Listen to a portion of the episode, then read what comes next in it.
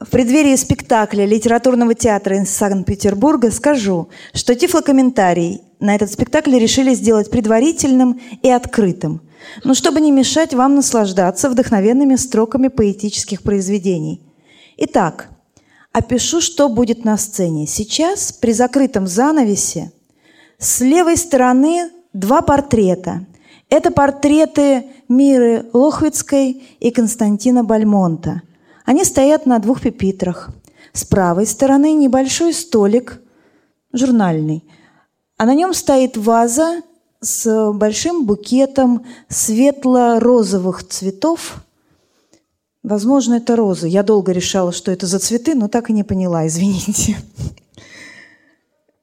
Когда занавес откроется, ближе к центру, на расстоянии пяти метров друг от друга, будет стоять два деревянных стула. На спинке стула справа черная меховая накидка. Как раньше говорили, тальмочка. Костюм актера молочного цвета брюки, белая рубашка и белый атласный жилет, серебристый галстук. Актриса в длинном декольтированном платье кораллового цвета. Спереди разрез. На, на шее темное колье, волосы убраны в изысканную прическу. Во второй части спектакля актриса наденет черную тальмочку на себя – Перед началом спектакля прозвучит запись руководителя литературного театра Беляховой Людмилы, Людмилы Алексеевны. Итак, «Та минута любви, что продлится века» поэтический спектакль литературного театра Санкт-Петербургского региональной организации ВОЗ. Встречайте.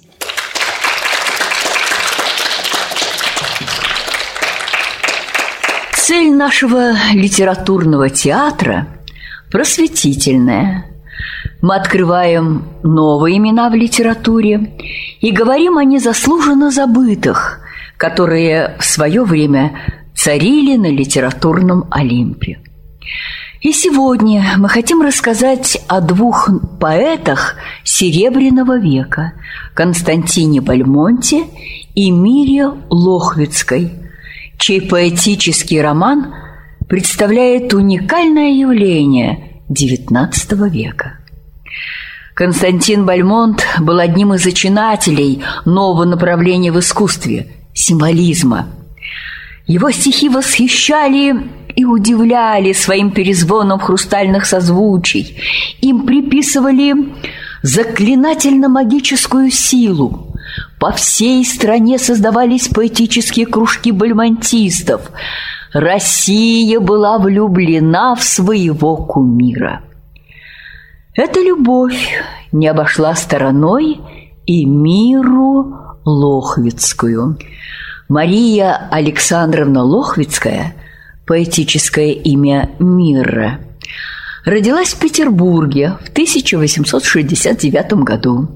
И в этом 2019 мы отмечаем ей 150 лет со дня рождения. Ее называли «русской Сафо», поэтессой вакхических видений, знающей тайны колдовства. К сожалению, она известна меньше, чем ее сестра Надежда, которую мы знаем под псевдонимом «Да, Надежда Тэффи. Произведения Лохвицкой не издавались 90 лет, и тем не менее она оказала большое влияние на поэтический мир, особенно в женской поэзии. Судьбы поэтов сложились непросто. Это вы узнаете из композиции. Бальмон покинул Россию навсегда в 1920 году жилось трудно. Его положение стало критическим, особенно после того, как в 1932 году стало ясно, что он страдает психическим заболеванием. Симптомы этого заболевания проявились у него в 22 года, когда он пытался покончить жизнь самоубийством. Бальмонт выбросился из окна третьего этажа – получил серьезные травмы, год лежал в постели, хромота осталась на всю жизнь. Суицид повторился снова через 20 лет. когда он снова выбросился из окна. «Я так мучаюсь», — писал он Брюсову, «я играю с безумием, и безумие играет со мной». Исповедуясь перед кончиной, он произвел глубокое впечатление на священника искренностью и силой своего покаяния. Считал себя неисправимым грешником, которого нельзя простить. В одном из стихотворений, посвященном Мире Лохвицкой, есть слова «Та минута любви, что продлится века». И сегодня эта минута продолжает длиться.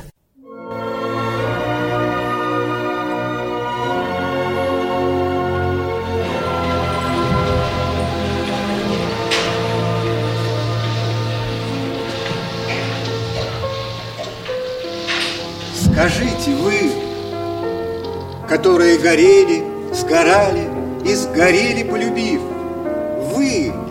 видевшие солнце с Вы, в чьих сердцах горячий пламень жив, Вы, чей язык и странен и красив, Вы, знающие строки Руставели, скажите, Как мне быть? Я весь порыв, я весь обрыв, И я нежней свирели. Мне тоже в сердце вдруг вошло копье, И знаю я, любовь постигнуть трудно, вот, вдруг пришла. Пусть все возьмет мое, пусть делаю, что будет безрассудным, но пусть безумие будет обоюдным. Хочу, горю, молюсь, люблю ее. Люблю тебя, люблю, как в первый час, как в первый миг внезапной нашей встречи люблю тебя. Тобою я зажглась, моей душе немолкнущей речи. И как мою любовь я назову, восторгом ли, мучением ли, борьбою? Ей нет конца, покуда я живу, за тем, что я живу одним тобою. Роман двух выдающихся поэтов Серебряного века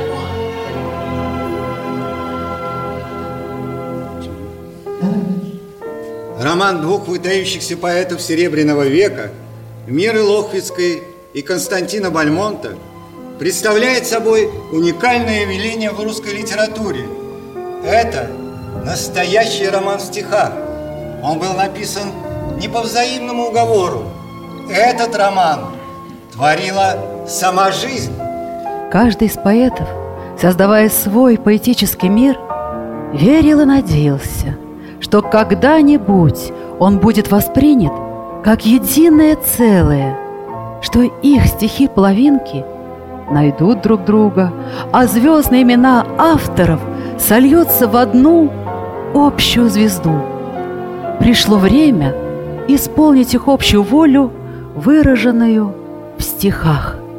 Я хочу быть любимой тобой, не для знойного сладкого сна, но чтоб связаны с вечной судьбой были наши навек имена.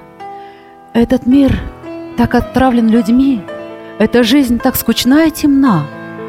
О, пойми, о, пойми, о, пойми, в целом свете всегда я одна. Я не знаю, где правда, где ложь. Я затеряна в мертвой глуши. Что мне жизнь, если ты оттолкнешь этот крик наболевшей души?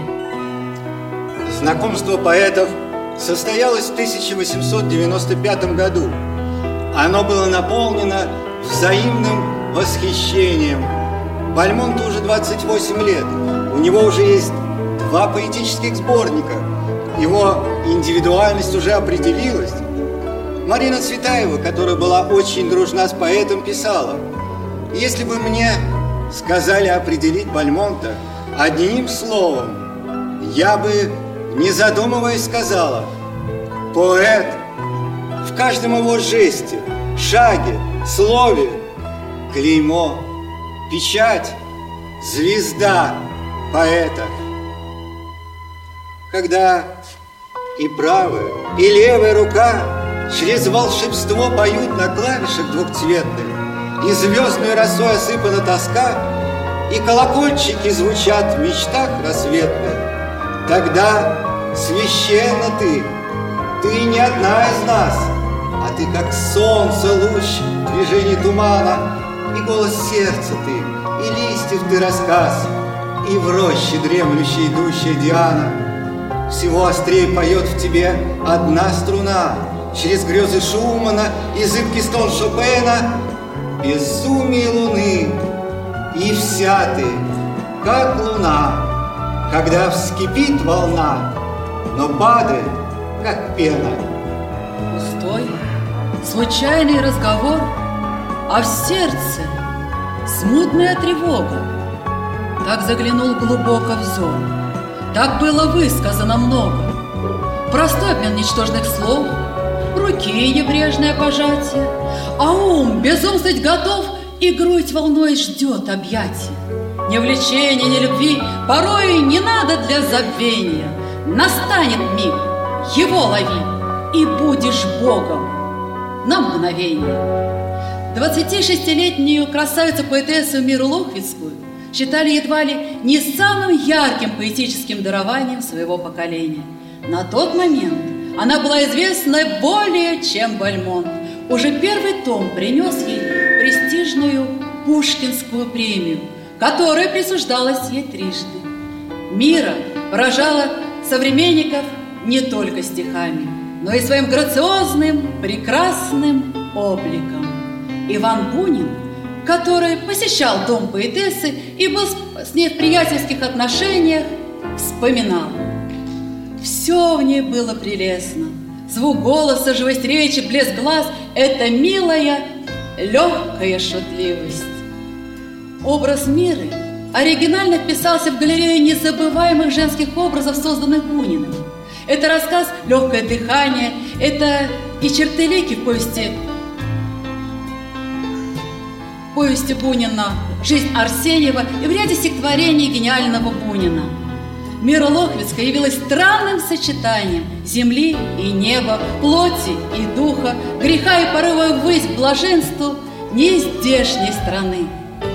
Посмотри, блестя крылами, средь лазуревых зыбей, Закружилась над нами пара белых голубей. Вот они, сплетая крылья, без преград и без утрат, полный неги и бессилия, в звездном воздухе парят. Им одним доступно счастье, незнакомое с борьбой. Это счастье, сладострастие. Это пара, мы с тобой. Личное общение поэтов продолжалось не более одного года с момента их первой встречи, когда неожиданно Бальмонт женится на Екатерине Алексеевне Андреевой. Андреева не могла не заметить романа жениха с Мирой Лохвицкой, но сделала вид, что ничего не знает об их взаимоотношениях. Но на другой день после свадьбы увозит мужа во Францию. Отъезд за границу не помешал Бальмонту выражать свои чувства к Лохвицкой стихах.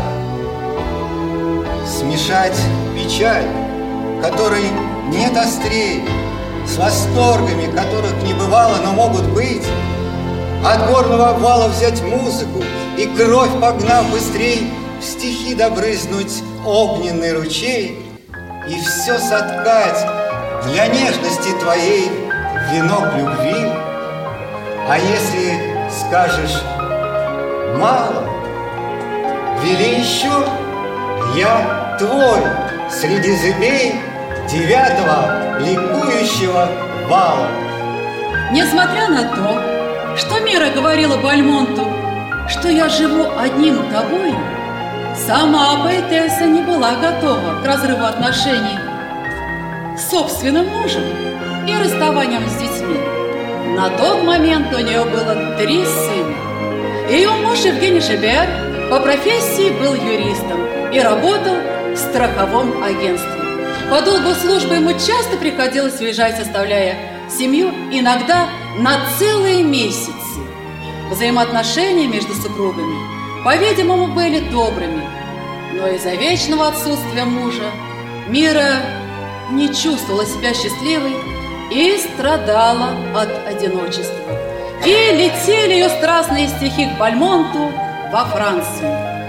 «Я люблю тебя, как море любит солнечный восход, Как нарцисс к воде склоненный, блеск и холод сонных вод.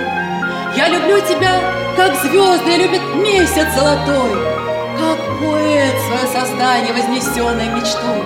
Я люблю тебя, как пламя однодневки мотыльки, Любви изнемогая, изнывая от тоски. Я люблю тебя, как любит звонкий ветер камыши. Я люблю тебя всей волей, всеми струнами души. Я люблю тебя, как любят неразгаданные сны. Больше солнца, больше счастья, больше жизни и весны. С отъездом за границу роман в стихах разгорается еще сильнее.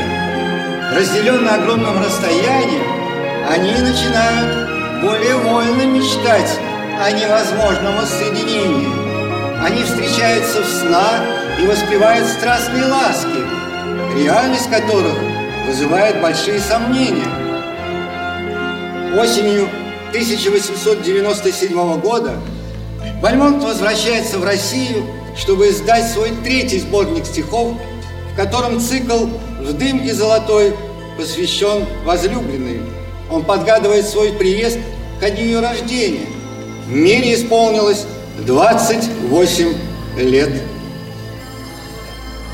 За то, что ты всегда меня любила, за то, что я всегда тебя любил, твой лик мечте невыразимо мил, ты власть души и огненная сила, над жизнью реешь ты ширококрыла, Тебе напев Элладон всех ходил, И тем твой дух меня освободил, Что ты, любовь, ревную ревность скрыла. Пронзенный, пред тобой склоняюсь в прах, Лобзаю долго милые колени, На образе единственном ни тени. Рассветы дышат в розовых кустах, Движению чувства нет ограничений. Я храм тебе построю, на холмах. Сентябрь 1898 года Мира проводит в Крыму. Туда же приезжает Бальмон с женой Екатериной Андреевой.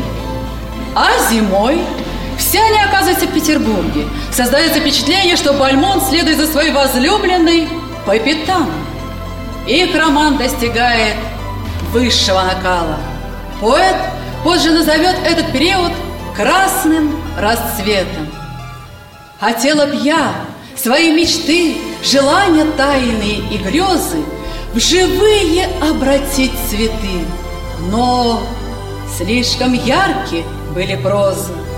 Хотела лиру я иметь в груди, чтоб чувства вечно юны, как песня стали в ней звенеть, но порвались бы сердце струны.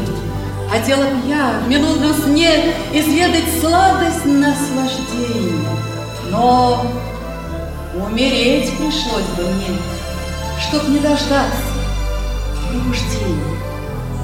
Тебя я хочу, мое счастье, моя неземная краса. Ты солнце во мраке ненастья, ты жгучему сердцу роса. Любовью к тебе окрыленной я брошусь на битву с судьбой, как полос грозой опаленной Склонюсь я во прах пред тобой. За сладкий восторг упоения Я жизнью своей заплачу, Хотя бы ценой преступления. Тебя я хочу. О романе двух поэтов знал лишь узкий круг литераторов. Но постепенно до мира стали доходить слухи, что Бальмонт беседы с приятелями не щадит репутации своей возлюбленной. У обывателей роман вызывает бурю домыслов, а их связи судачат на всех перекрестках. Локвицкую осуждают, оскорбляют, упрекают в распущенности. А она, гордо неся любовь, отвечала, когда в тебе клеймят и женщину, и мать, за миг, один лишь миг украденного счастья, безмолвствуя, храни покой бесстрастия, умей молчать. И если радости короткой будет нить, и твой кумир тебя осудит скоро, нагнет тоски и горя, и позора, умей любить. Обыватели были не способны осознать, как редкие встречи душ при встрече двух людей, особенно если у этих людей есть семьи. Ломая себя, Мира делает окончательный выбор в пользу семьи и детей, понимая, что платоническому роману в реальности продолжения быть не может. Она глубоко оскорблена слухами, но с болезненным постоянством откликается на стихи Бальмонта. Есть для тебя в душе моей Закрытых воплей и скорбей и гнева тайного Так много, что если б каменным дождем Упал он на пути твоем, Сквозь вихрь прошла б твоя дорога, Огня и стужи ледяной, Ее хватило до порога Владений нежности немой. Но есть для тебя душе моей неумирающих огней, признаний девственных так много, что если бы в золотую нить тех слов созвучия перевить, она достигла бы до Бога, и ангелы сошли бы к нам, неся из райского чертога свой свет, свой гимн, свой фимиам. Тебя люблю я столько лет, и нежен я, я поэт, и как же это совершенство, что я тебя своей не звал, что я тебя не целовал, не задыхался от блаженства. Скажи мне, счастье, почему? Пойми, никак я не пойму, Зачем мы стали у предела? Зачем не хочешь ты любить? Себя в восторге позабыть, отдать и душу мне и тело. Пойми, пойми, о нежная мечта, я жизнь, я солнце, красота. Я время сказкой зачарую, я в страсти звезды создаю, я весь весна, когда пою, я светлый Бог, когда целую. Экзотированный Бальмонт, в поведении которого преобладали театральность и склонность к эпатажу, похоже, и не предполагал, что его слова, сказанные за дружескими обедами с обильными возлияниями, выйдут из-под контроля и примут такую огласку. Он, похоже, и не осознавал, что сам приложил все усилия чтобы испортить репутацию замужней женщины.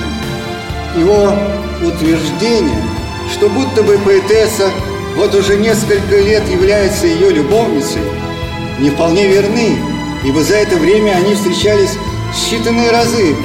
В основном Бальмон жил за границей, ну, видимо, под винными парами. Он выдавал желаемое за действительность. Впрочем, для литературы не важно – был ли их роман платонический или не очень платонический, важно, что перекличка поэтов вырастала из подлинных чувств, а не была литературной игрой. Я знал, что однажды тебя увидав, я буду любить тебя вечно. Из женственных женщин, богиню избрав, Я жду, я люблю бесконечно. Мира тяжело переживает разлуку с любимым. Ее мир, в котором правила любовь, весна и луна, рухнул. Я мертвая роза, нимфея холодная. В ее стихах звучит тоска о невозможности счастья на земле. Ты изменил мне мой светлый гений, В полете ярком, живой эфир Моих восторгов, моих стремлений Унес с собою блаженный мир. Нет больше звуков, нет больше песен, Померкло солнце над тьмой ночной, По острым скалам угрюм и тесен Змеится путь мой передо мной. Хочу я грезить о счастье новом, Хочу я вспомнить о дне былом, Но кто тот скорбный венце терновом Мне веет в душу могильным сном? В 1901 году произошло событие, которое существенно повлияло на жизнь и творчество поэта. Он участвовал в демонстрации у Казанского собора, основным требованием которой была отмена указа о направлении на солдатскую службу неблагонадежных студентов. На литературном вечере в Государственной Думе он прочитал стихотворение «Маленький султан», в котором резко критиковал режим террора Николая II. Постановлением особого совещания поэт был выслан из Петербурга на три года. Поэт выехал во Францию, потом он жил в Англии, в Бельгии, вернулся в Россию он в 1905 году. За это время он, конечно же, не знал реальных обстоятельств жизни возлюбленной. А главное, он не знал, что она уже была серьезно больна. Последние несколько лет она страдала невротически-депрессивным расстройством. Видимо, этим и было связано ее тоска и наваждение в творчестве последних лет. Тоска разлуки звучит и в новых стихах поэта. Развенит ли вдали колокольчик?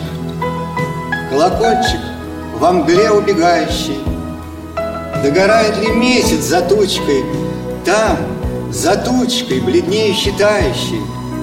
Наклонюсь ли я, полной печали, О печали глубоко мучительной, Над водой, над рекой безглагольной, Безглагольный, безгласный, томительный.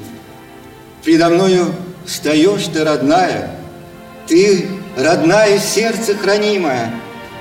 Вдруг я вижу, что ты не забыта, Позабытая, горько любимая. Вдвоем враги, теперь друзья, Когда легли меж нами реки. Тебя понять умела я, Ты не поймешь меня вовеки. Ты будешь женщин обнимать И проклянешь их без изъятия.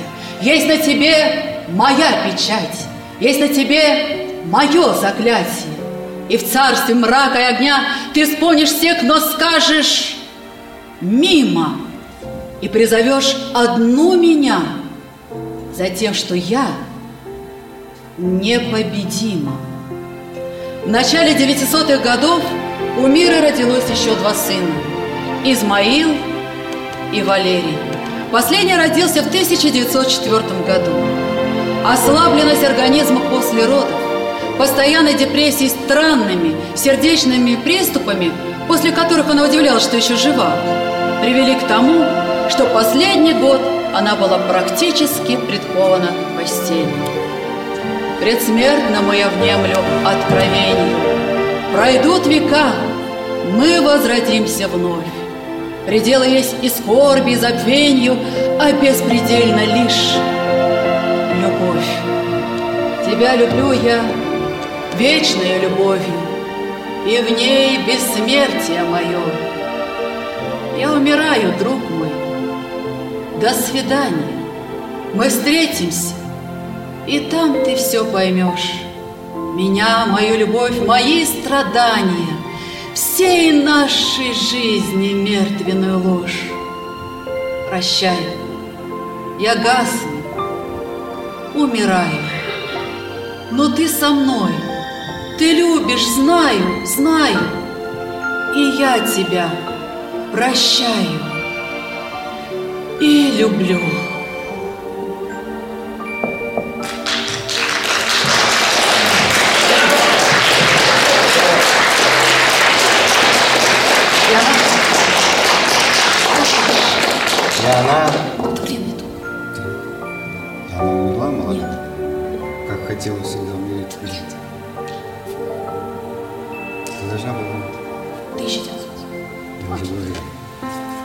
1900, а, Мира Лохвицкая ушла из жизни 27 августа 1905 года в возрасте 35 лет, оставив пятерых сыновей.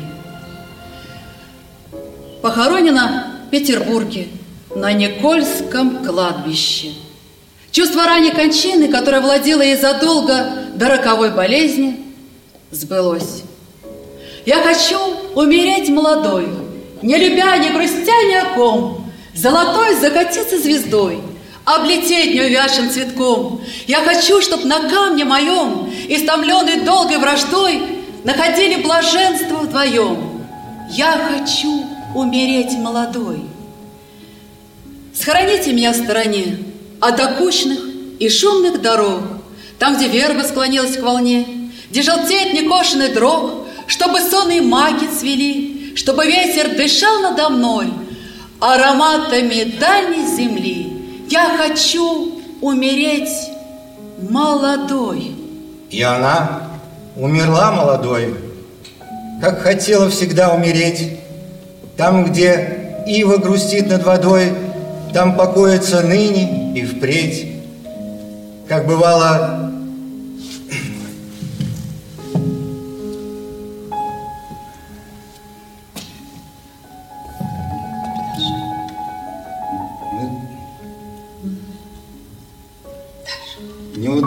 удастся ей сумрак густой. Молодою ждала умереть, и она умерла молодой. Напишет Игорь Северянин в 1909 году. После кончины возлюбленной поэт несколько своих последних сборников почти полностью посвятил ей. Он пытался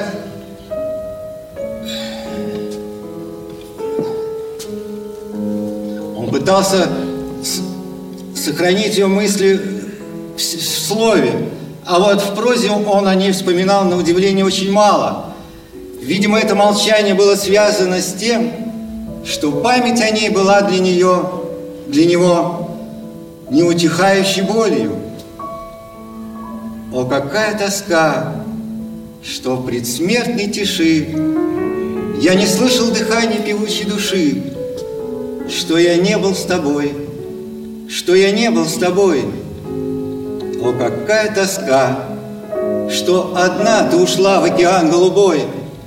И даже через несколько лет после ее кончины он напишет, ты далеко, но говоришь со мною в чужих краях, но мы с тобою близки. Так не сумеет в час ночной араб стать близким к Адалиске. Цветочный сон, кто там идет спеша? Какая мысль меня сейчас волнует? Твоя освобожденная душа меня целует. Отношения Миры Лохвицкой и Константина Бальмонта были мистическим образом продолжены в судьбах их детей. В 1907 году у Бальмонта родилась дочь, которую он назвал Мирой, в честь бывшей возлюбленной, с которой связывали его сложные глубокие чувства. Матерью этой девочки стала страстная поклонница его таланта Елена Цветковская.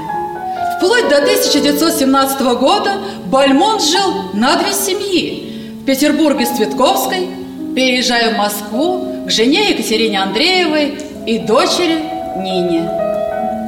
Из России Бальмонт эмигрировал с Еленой Цветковской, которая так и не стала его женой.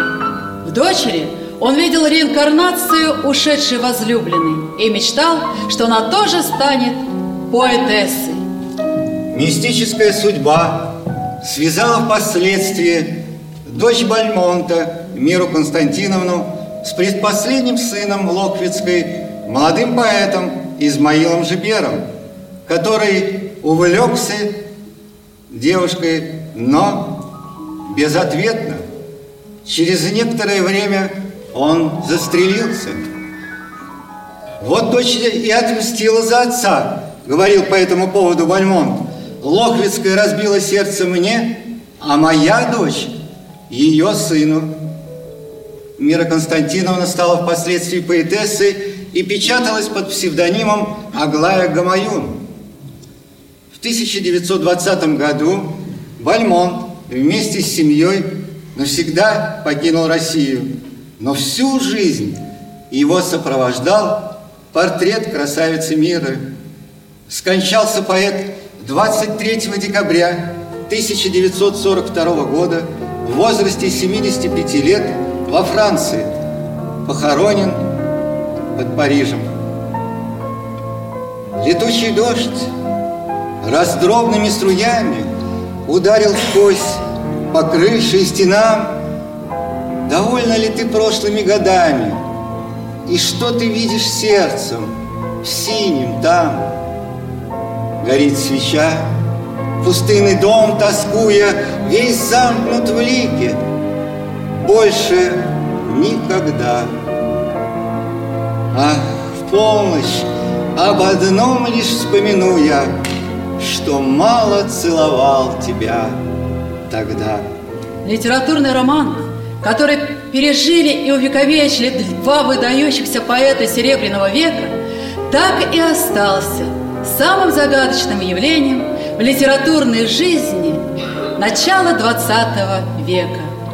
Это предание сказочной любви, чистое, возвышенное, поднялось над нелепой и жестокой драмой, как неоспоримое свидетельство истинных чувств и могущества поэтического творчества. Я знал, что однажды тебя увидав, я буду любить тебя вечно. Из женственных женщин богиню избрав, я жду, я люблю бесконечно.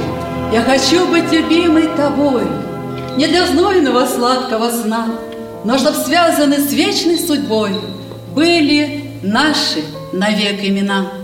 Хороша эта женщина в майском закате, Шелковистые пряди волос в ветерке. И горение желания в цветах, в ароматах, И далекая песня гребца на реке. Хороша эта дикая, вольная воля, Протянулась рука, Прикоснулась рука, и сковала двоих на мгновение не более. Та минута любви, что продлится века.